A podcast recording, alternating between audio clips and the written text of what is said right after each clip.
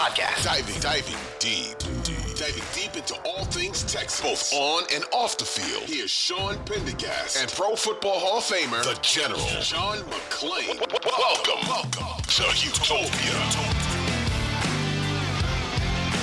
Hey, everybody, welcome in. It is a Thursday edition of the Utopia Football Podcast. Sadly, no Texans game to preview.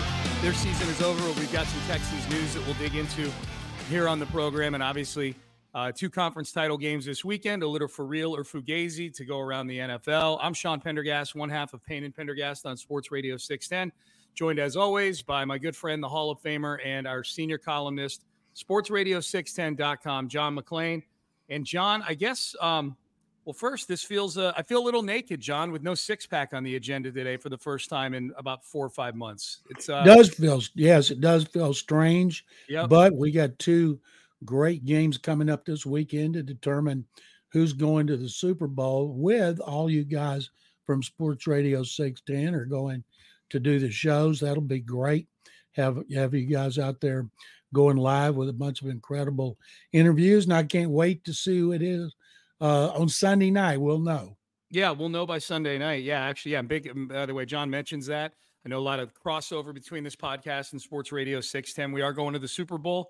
Um, as I mentioned, the sponsors, I will say we are going to the big game because you got to be careful about that. But the sending us to the big game in Radio Row are Yingling Flight, my peeps at Yingling Flight, and then the good folks at the Low T Center. So we thank them for sending us there. We'll be out there February 5th through the 9th all week long taking you up to the big game. And I would imagine, John, before we get into some of this news here, this is probably a radio row where the Texans will be as big a, a news item or at least a talking point as they've been.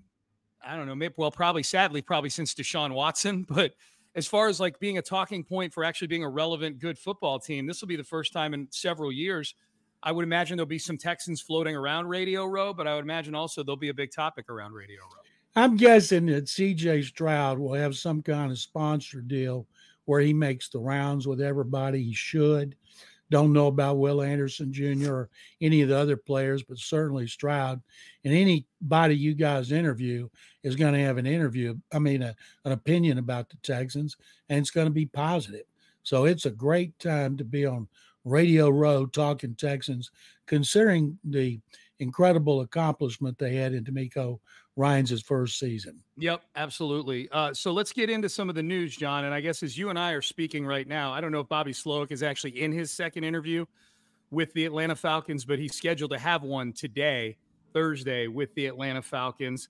Um, so there's still four openings. We'll talk about Jim Harbaugh here shortly, taking the Chargers job. But Seattle, Washington, Atlanta, Carolina, these are all teams that have requested permission to interview and have interviewed, I would guess, Bobby Slowik, at least over Zoom. Falcons with a second interview. And um, and then there's Jerrod Johnson, who uh, has the Saints, the Browns, and the Eagles all wanting to look at him for the offensive coordinator position. We'll, we'll get to Jerrod Johnson in a second, John. But um, as far as Bobby Slowik goes, any developments here over the last few days? Him getting a second interview in Atlanta that has changed or altered or at least affected your opinion? I know your opinion has been you expect him to come back for a second year for a little more seasoning. I think he should. I don't think he's ready to be head coach to calls plays. And he's interviewed twice or will interview a second time with Washington and Carolina. Mm-hmm. And I see people like, oh my God, he's meeting with Arthur Blank. Every in person interview includes the owner. Yeah. Give me a break. People are like, oh, he's going to Atlanta. And he may go to Atlanta, but all the owners are involved in the in the Zoom interviews as well as the in-person interviews. And all those teams have a lot of guys they either have interviewed twice or have requested. You know, the key is do they want to wait till next week? Do they want to pull the trigger now? And if Bobby Slowik gets the job, good for him. He's worked hard to get it. But if he doesn't and he comes back, that'll be great for the Texans. Yeah, I, am just just in in my mind, John. I mean, I've looked at plenty of lists. Atlanta's interviewing. It feels like Atlanta's interviewing every 14 candidates. Yeah, so so all you got to do is go to Atlanta's list of interview candidates to kind of cobble together a power ranking. Um, there's four openings still left, and that's my biggest question with Bobby Slowik. Isn't would he take a job? It's it will he get offered a job? Because Ben Johnson is still out there. I think Ben Johnson is viewed. If you're going to go for an offensive coordinator, play caller, head coach it feels like he's further up the pecking order than Bobby Slowik just based on experience, if nothing else. Now, maybe some team interviews Bobby Slowik and just likes his vibe better than Ben Johnson. But if we're just looking at this sort of in a vacuum based on you, you know subjective power rankings, it feels like Ben Johnson is generally speaking higher up the board. Bill Belichick is almost his own animal at this point. You know, he's he's on a separate plane. Like if you're hiring Belichick, you're not looking through the same lens as if you're hiring Bobby Slowik. You know, you're hiring Belichick um, as a big name hire. Who, who, are some of the other ones, John, that that you feel like uh, like at the coordinator level? Because I think Belichick. I don't know if Pete Carroll's getting a job this time around, but Pete Carroll and Bill Belichick are the two like big Super Bowl winning coach names. Vrabel is still out there. Ben Johnson, who are some of the other names that you feel like if, if if people were just sort of putting a ranking together of head coaching candidates would be around or maybe even above Bobby Slowik? I wonder if uh, Bill Belichick, if he's insulted that the Falcons are interviewing 13 other people. Um, it seems to me if they were going to hire him, they would have done it.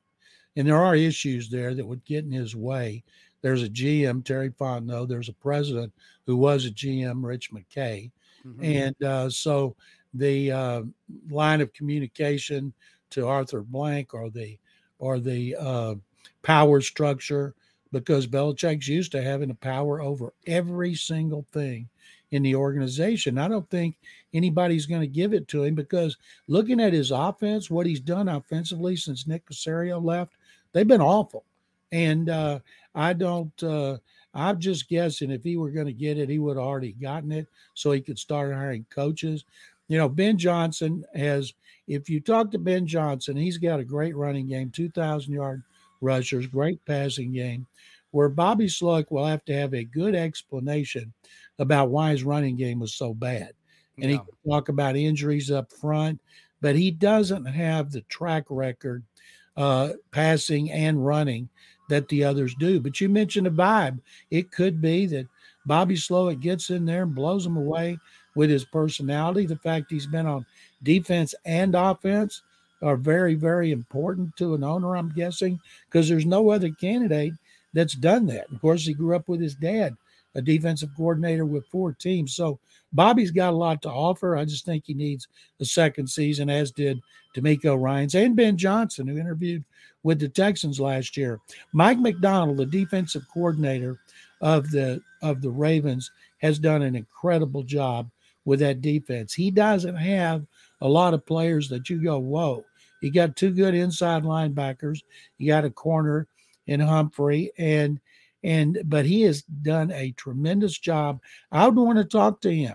I'd want to talk to Ben Johnson. Aaron Glenn's gotten a lot of interviews, defensive coordinator for the Lions, and um, Kyle Shanahan. I don't think has got to worry about losing a coach this year. I think Mike Vrabel's going to get one of those jobs. You know, despite having bad records the last two years, when anybody that looks at it can see the lack of talent and the injuries, firing a GM in the middle of the season last last see in 2022. But uh, I think Vrabel's going to get a job. Pete Carroll's not getting any interviews that we know of. They said that he is trying to get interviews, but and he's the youngest you know, Pete Carroll bounds up and down the sideline. He's got the he's 72 and the energy of a 32 year old. So mm-hmm. I would at least interview Pete Carroll. He's won national championships at both le- both levels, at uh, as Jim Harbaugh is going to try to do. Yeah, I um, I, that's why I think John. There's only four job openings right now, and as you just said, Mike Vrabel, I think is going to get one ahead of Bobby Slowik. I think Ben Johnson's going to get Ben Johnson. I think like is, is, the same ilk as Bobby Slowik. So like even within that that bucket of offensive coordinators, barring a big upset, so you not now you're down to two jobs, and if one of them's Carolina, I wouldn't take that one if I were Bobby Slowik. No. You know, so no. so it's so you know so we're starting to get down to it now with Slowik. I, I think there's just as good a chance he doesn't get offered a job as there is that he kind of pulls his name out of the hat or pulls his name out of the his hat out of the ring, so to speak. Um, but um, so that's Slowik. Jerrod Johnson, John. We we've talked about Cleveland, where he's interviewed for the OC job. He wouldn't get to call plays there. New Orleans, where he would be uh, the coordinator for an offense quarterbacked by coach killer Derek Carr and Dennis Allen, who's is the head coach, whose coaching career might get killed by Derek Carr. the Philadelphia one is interesting. That just came up in the last 24 hours. I don't know how much of the press conference that you saw with Sirianni, Nick Sirianni, the coach there, and, and Howie Roseman, the GM in Philadelphia. That's another one, John. That's almost like the Dennis Allen thing to me. I don't know that I would be hitching my wagon to Nick Sirianni's star right now. The thing is, if say Slowik leaves, would Jerrod be the offensive quarter and the play caller, coordinator and the play caller? Remember, he's only been a full time quarterback coach one year. He, he he was an assistant coach in quality control. He had the Bill Walsh uh, fellowship.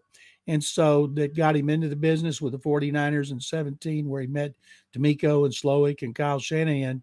And uh, I don't know that Jerrod's ready. He may be.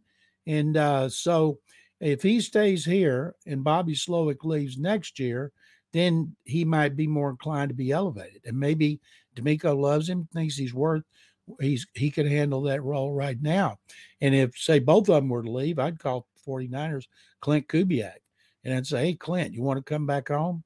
And uh, but there'd be a lot of options. Think about Ben Johnson when he interviewed with the McNairs and Caserio last year. They said he was outstanding, mm-hmm. and they wouldn't have hired him because they wanted DeMeco. But he he said, "I need another year," and he went back, and I think is pretty wise. And uh, because he's from North Carolina, they just think he's going to go there. But you know, he would he work for David Tepper? Would Mike Vrabel, who has a strong personality, work for David Tepper? I I think it's more like a guy like Pete Carroll would be a great guy for David Tepper because he's not going to get another job.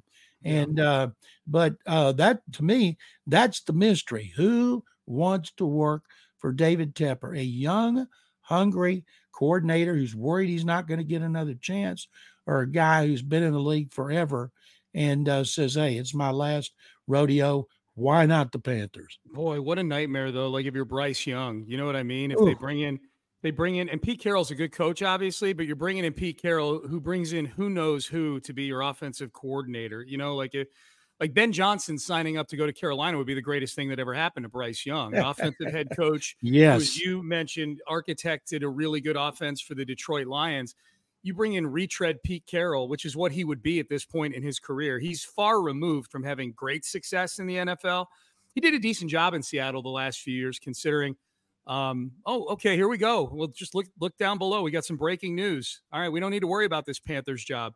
Former Buccaneers offensive coordinator Dave Canales hired as Panthers head coach just as we speak here on the Utopia Football Podcast. So, John, there's your answer. Canale is not a huge name in this job cycle here. Did a good job with Baker Mayfield this year. And that that Tampa Bay offense, we saw it firsthand here at NRG Stadium. Did a great job of moving the ball in that game for sure. Um, he is, I think, maybe fits the description you just gave 30 seconds ago. An offensive coordinator who feels like I might not get another bite at the apple here. I got to go take this Carolina money and see what can happen with Bryce Young. What do you think of that hire? Canales, I don't know when he was in Seattle all those years if he was a coordinator and then the Bucs gave him his first chance. He did a tremendous job. I'm always worried that if you are if you hire a guy that's only been in his position one year, but he got to call plays. I'm assuming he'll call plays there. And I based on the work he did in Seattle, he worked with Russell Wilson for years. He worked with uh, Geno Smith and everybody loves his personality and he got the best out of Baker Mayfield. So I think it could be great for Bryce Young, great for him. But man, you got a first time head coach who's only been a coordinator one year. You think David Tepper's not going to be trying to influence him and tell him what to do every now yeah. and then. So, but hey, it's great. It should be great for Bryce Young. And you know they were going after an offensive guy. Yeah, that's about as good as Bryce Young could expect to do, I think. You know, yes. a hot coordinator name who's had recent success. Uh, recent success, John, rehabilitating the career of a former number one overall pick, an undersized former number one overall pick in Baker Mayfield. He's doing the same thing now with an even more undersized one and more yeah. recent number one overall pick in Bryce Young. And with Geno Smith. And Geno Smith as well. Yeah. So this is uh He's good with the reclamation projects. That's uh, probably and probably about as good as Carolina could expect to do, I would imagine, right? I, I mean, agree. that's not a retread. It's got a little pizzazz to it. So there you go. All right, so so now we're down to three. You know, now we're down to Washington, Atlanta, and Seattle as the three openings. So we'll be keeping an eye on that. Um, I'm going to push Harbaugh and Will Anderson down to for real or Fugazi, John, which we'll do in just a minute here. But before we get into that, let's get into our conference title predictions, conference title game analysis. Sadly, no Houston Texans once again. Uh, no Texans in the uh, uh, no Texans are not playing in the conference championship game, I should say. Um, they lose to the Ravens last week. So it's the Ravens and the Chiefs. So why don't we start there, John, in the AFC? The Ravens are a three and a half point favorite over the Kansas City Chiefs. Kansas City playing their second road game during the Patrick Mahomes era in the playoffs. Um, 1 0 on the road right now after going and beating Buffalo in Buffalo last week. What are your thoughts on this one, John? I thought the Bills were going to win that game. Patrick Mahomes did great. There was some bad coaching decisions by both coaches, Andy Reid and Sean McDermott, especially down the stretch. And I'm guessing Mecole Hardman's not touching the ball on a running play uh, because he had touched the ball twice and fumbled both times. And um, it's hard to go against uh, Mahomes anytime, but the Ravens are the first team in history to win eight games by at least 14 points over teams with winning records. Yeah. And they beat some good teams. Two of those were the Texans. And they and then you know they smashed San Francisco, Miami. I'm not going against them. Uh, that defense that Mike Macdonald's put together is is incredible. They lead the league in rushing, lead the league in uh, takeaways, lead the league in uh, what's the others? That's three first time in history a team's oh fewest points. Mm-hmm. I think they're going to be hard to beat at M&T Bank Stadium, so I'm going with the Ravens by three. Um, John, I'm looking at a tweet from Ross Tucker uh, lost a couple close games, so people don't look at them like this. But if the Ravens win the Super Bowl, they should go down as one of the best teams in NFL history. NFL record 11 wins versus teams with winning records, nine wins by 14 points or more against teams with winning records. First team since the 96 Packers to have the number one scoring defense and a first team all pro quarterback. Third team ever to average 25 plus points per game and be number one in rushing offense, number one scoring defense. The other two, the undefeated Dolphins and the 85 Bears, are arguably two the two best teams of all time. So they're they're right there in all sorts of different metrics. Um, and John, I'm I'm a week after probably spending the week leading up to the Texans game saying why Lamar Jackson, uh, like oh I don't know, playoff Lamar, this and that. Um, I I don't I don't think this game is going to be particularly tight or close. I don't think it's a blowout by any means, but I especially think if the Ravens are able to get up in this game and get a lead in this game and they're able to pound the football and run the football, that defense of the Ravens is just such a different animal than the defense that Patrick Mahomes played last week against Buffalo. Um, that was a banged up defense, an old defense. This one is, uh, I mean, a, a, defense with a bunch of young, good pieces on it. I mean, you mentioned the two linebackers. You mentioned Marlon Humphrey, who should be back. Kyle Hamilton is a first team All Pro safety. Uh, Justin Madubuike is a second team All Pro nose tackle. Their role players on that defense are really, really good. Um, so I think I've I've got the Ravens. I got the Ravens by 10 in this game. I'm going to say by 10. I'm going to go I'll go I'll go 27-17 in this game, Ravens. 27-17. I think I'm going to pick 23 to 20. There you go. All right. So we both got the Ravens. I've got them covering because it's three and a half. You got the Chiefs covering in that one. How about the NFC, John? The Lions, a seven point underdog to the San Francisco 49ers. It'd be a great story if the Lions win this game um, uh, for their fans. One playoff victory since 57. Last time they won a championship, 57. I can imagine what they'd be scalping Super Bowl tickets for the Lions fans if they get in there. But I think the dream dies, even though they have great balance. 49ers feel like they should have gotten the Super Bowl last year and they lost their top three quarterbacks. Deebo Samuel might 50%, which doesn't tell us squat. He might or might not play, and that would be a big blow, but they still got talent. Good defense, good offensive line. And so I'm taking the 49ers by 10. I'm going to take them 30 to 20. Yeah, that I, I'm I'm kind of with you on that. I, I don't feel strong enough to bet on it. The big difference for me in this game is Jared Goff with throwing with no pressure versus Jared Goff under pressure. He's a much different quarterback when you're able to to to get some heat on him and I think that that's what the 49ers are built to do as a defense. That front seven is get heat on the quarterback. um, with Chase Young and with Nick Bosa and with that interior defensive line, really good linebacking crew. Um, so I, uh, I, so I'm with you on that one. I'm probably I'm going to say San Francisco 31 and I'll go Lions 23. I'm going to go the same score the Lions beat the Bucs by 31-23. I've got the Niners covering just by a tiny little bit in this game, but I think the difference will be I think the Niners are going to force a couple Jared Goff mistakes in this game. Jared Goff who's been dynamite this season and in the postseason so far, I think he I think he meets his ceiling here against the 49ers in that defense. Two things he's got going for him is uh he's played in that stadium a lot. He's been in a Super Bowl, he's been in a championship game, so he does have experience. 2,000 yard rushers, that helps. And I looked it up. Everybody's calling it, says uh, Amon Ra St. Brown. I looked up on the internet the pronunciation. They call it Amon Ra, um, uh, Amon Ra St. Brown. Amon okay. St. Brown, but he is a great receiver. He's a good example, and there are millions of them, as you know, Sean. Mm-hmm. Everybody says Texans ought to use their first pick on a receiver, second pick. You don't have to. Uh, he was a fourth round pick. And of course, Tank Dell's the third round. So there's some great talent on the field.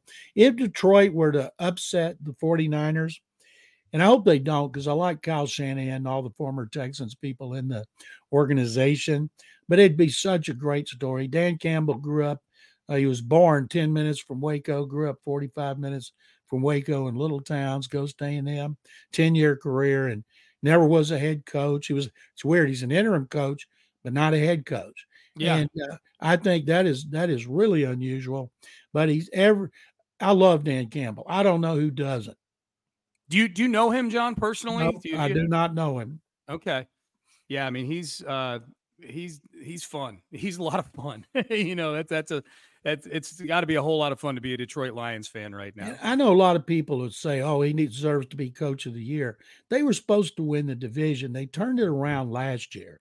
Yeah. You know, the job he's done in regular season was really good, but it was expected. You know, picking him over a guy like DeMeco Ryans, who took a team from three to 10 and then 11 in the playoffs, uh, mm-hmm. it, to me is just preposterous. And I think Kevin Stefanski's going to win that, and DeMeco's going to win a few, a few because there's a lot. Unfortunately, the official one, the Associated Press, I'm afraid it'll be Stefanski, but that won't take anything away of the incredible job DeMeco did. And at some point, I believe, and I know you do too, we think at some point DeMeco will be the one everybody's talking about in the championship game for the first time here since 79 and then in a Super Bowl. Yep, sooner rather than later. Absolutely. All right, John. Um, are you ready for some for real or fugazis? I'm always ready. Okay, we love for real or fugazi. So we do this each and every Thursday episode. I read a sentence to John, a series of them actually after each one.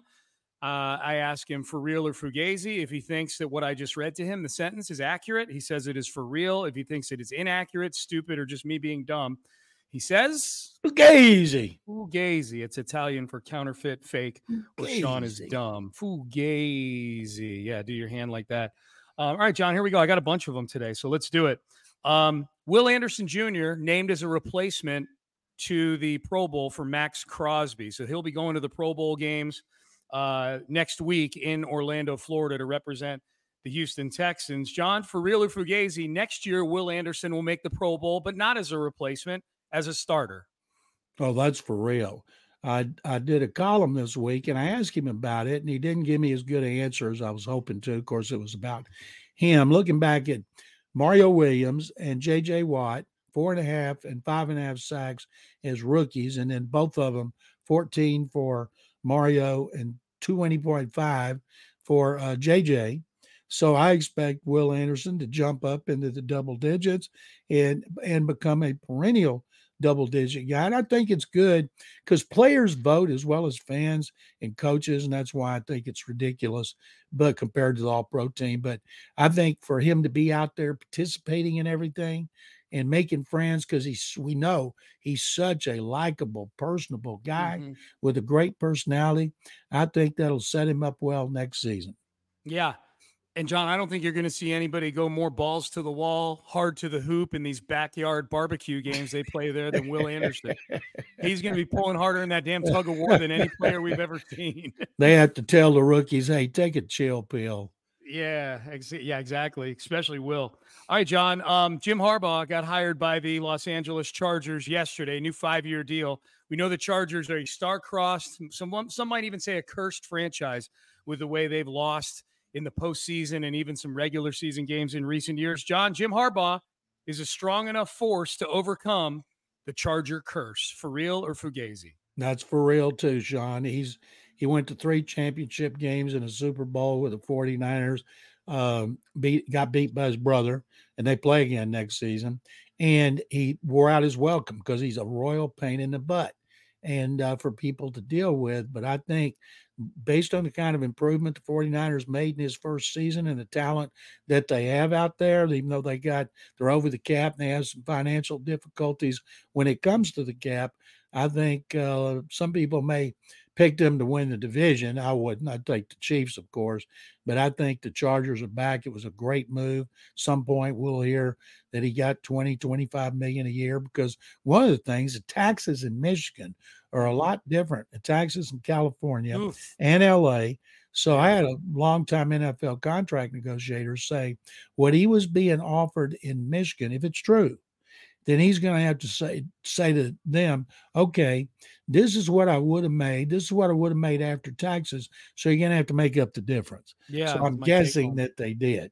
Okay. Well, that's uh and John, think about that division. You got Andy Reid, Sean Ooh. Payton, and Jim Harbaugh. I wish Belichick had gotten offered the Raiders job. How great would that be? Belichick and Antonio Pierce. Do you think he feels overwhelmed? Uh, yeah, you know, one of these things is not like the other. Sorry, Antonio Pierce. You're part of a Sesame Street meme now.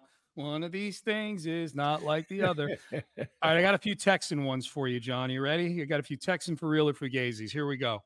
Um, John, we know Dameon Pierce did not have the season we all hoped he would have. In fact, by the end of the year, he wasn't getting any offensive snaps for this team, even in blowout losses, not getting any offensive snaps. John, for real or Fugazi, Dameon Pierce has had his last regular season carry as a Houston Texan.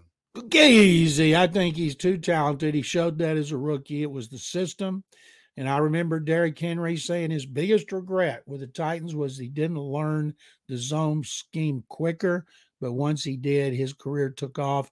And I'm not saying comparing the two, I'm just talking about the zone scheme that Devin Singletary adjusted to quick, much more quickly than uh, than Pierce. But I think Pierce is a good guy in the locker room. He doesn't cost him much money.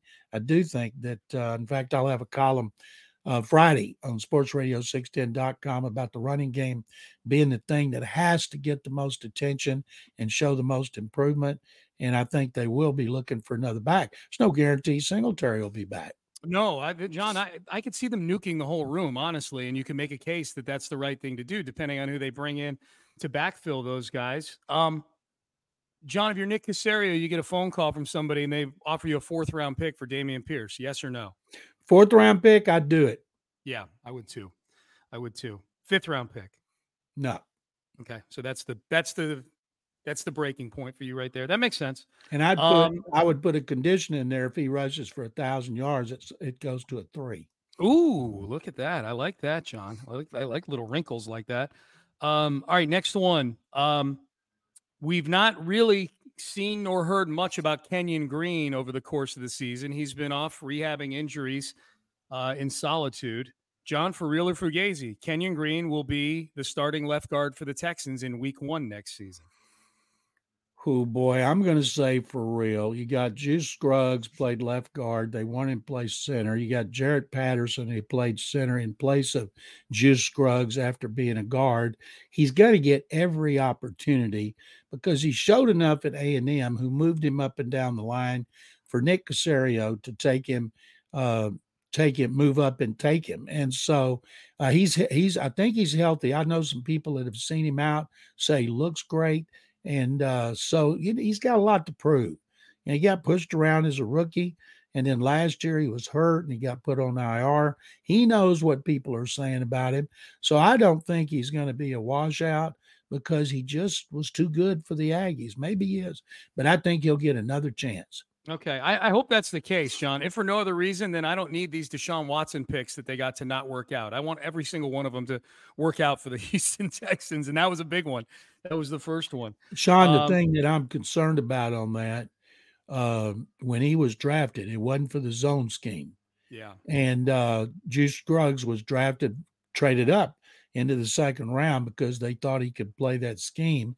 And even though they anticipated him being a center, and he had some issues, but he also had some good games. So if they're healthy next year, they're going to have some talent in the line. Yeah. The key yeah. is does that talent play the way it should? Mm-hmm. Uh, and is Chris Strausser, you know, he hadn't played in that, he hadn't coached in that scheme. And Bobby Slowik said near the end of the season, and he'd done a really good job learning it. And I'm still wondering why I hired an offensive line coach who hadn't coached in that system. But you got to figure he may be better too in his second year of coaching that scheme. Yeah, for that I think that's a that's a very fair point. All right, John, I got two more. Josh Hader filled the Astros' biggest need this offseason. Money well spent, Jim Crane, for real or Fugazi? Boy, um, I love let me say, I'm trying to think, let me preface this. I love the signing. They're bullpen okay. now. You know, Pressly doesn't like it, even though he's saying he does. Right. And they were pretty good. Uh, now they, I'm, I'll say uh, for real because I like the signing, what it signals that maybe since Crane uh, opened the vault, but it's still a five year contract. Guys like Kyle Tucker, they want eight to 10 years. But to me, I feel better about the possibility of signing Tucker to an extension. And I'm not sure what's going to happen to Brad. Altuve's not leaving. He's going to be what 35 yeah. next year. But uh, I think it's a good sign for what could come. And Hader, my God, he was great last year. He was great in the playoffs in 2022, even though he stunk it up during his last season. And after that trade, he was lights out. So it's they're going to be even better if they stay healthy then Dotel, Lidge, and Billy the Kid, who just got screwed by the Hall yeah. of Fame selection committee. Hopefully, he'll make it next year, being five votes short. Yeah, five votes short, but only one more chance to get in on the regular on the regular process. And you, hang on one second, Sean. I'm yeah. sorry. Since we're talking about that, my favorite baseball writer, Jayson Stark, did a mm-hmm. deep dive into the Hall of Fame, the guys that got in there this year, but uh, that was Todd Helton, especially, and how other guys going into that last year of modern eligibility, why they have 10 years, I don't know. We have 20 on Pro Football Hall of Fame selection committee, and how many guys have increased by many more votes than Billy Wagner needs five and gotten in on that last year. So Jayson and and all the I, I can't believe when all the points about Wagner and what he did, people look at it and how they could not him for the Hall of Fame. But Jayson Stark and a lot of people are confident he'll get in next year. And of course, everybody in Houston is hoping that he will too. I hope so. I, you know, John, I look at this. I mean, I'm a huge Billy Wagner fan. I was really disappointed he didn't get in the other day.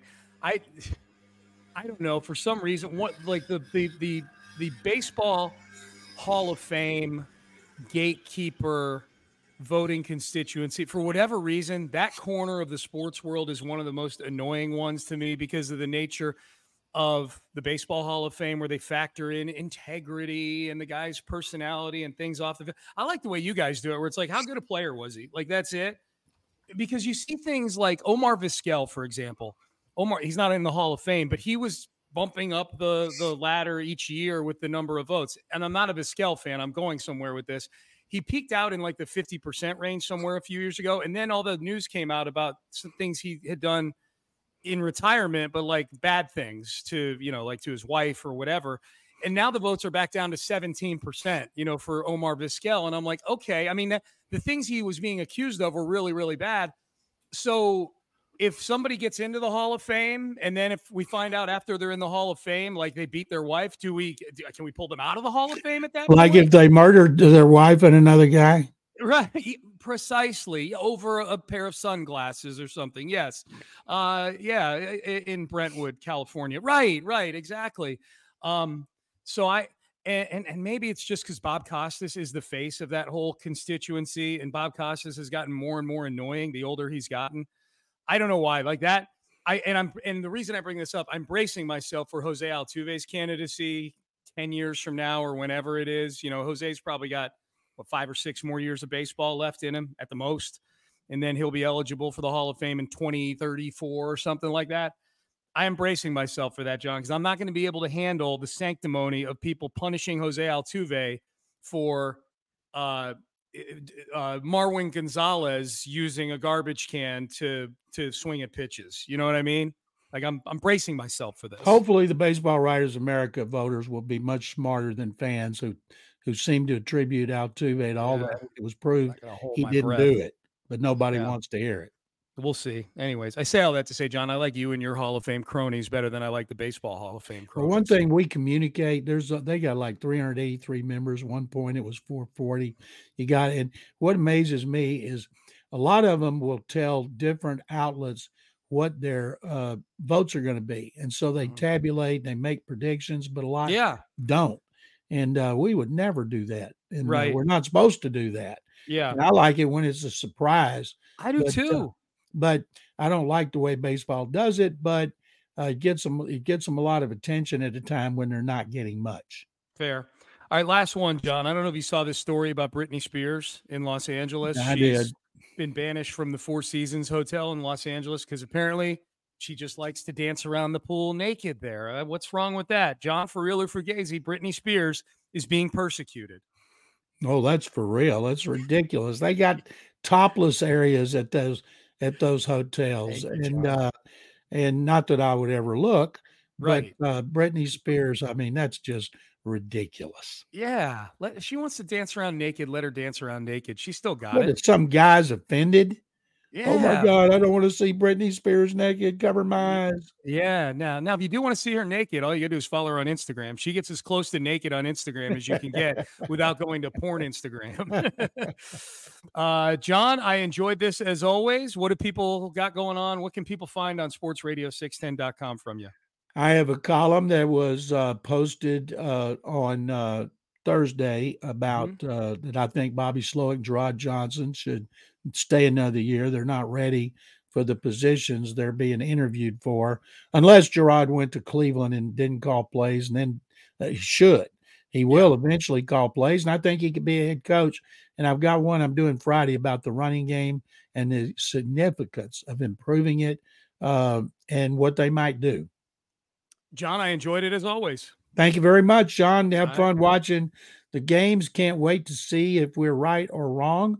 And yeah. I will uh, do this again with you on Tuesday. We'll chop it up next week. Absolutely. Big thanks to James Jackson, our producer, for getting the podcast out to all of you. We appreciate James for sure getting this out in a timely fashion. If you want to make sure you get it without having to go look for it, hit that subscribe button wherever it is you get your podcast, and it'll come to you automatically. We are still chopping out and cranking out episodes here in the off season, two per week now, three during the regular season and then two during the offseason. We are into the offseason now for the Texans. So if you want to send us an email, we do a mailbag on Tuesdays, HOU mailbag at gmail.com. HOU mailbag at gmail.com. So for James and John, I'm Sean. We are out of time. We will see all of you next week for uh, another couple episodes of the Utopia Football Podcast. Until then, enjoy the game and have a great weekend.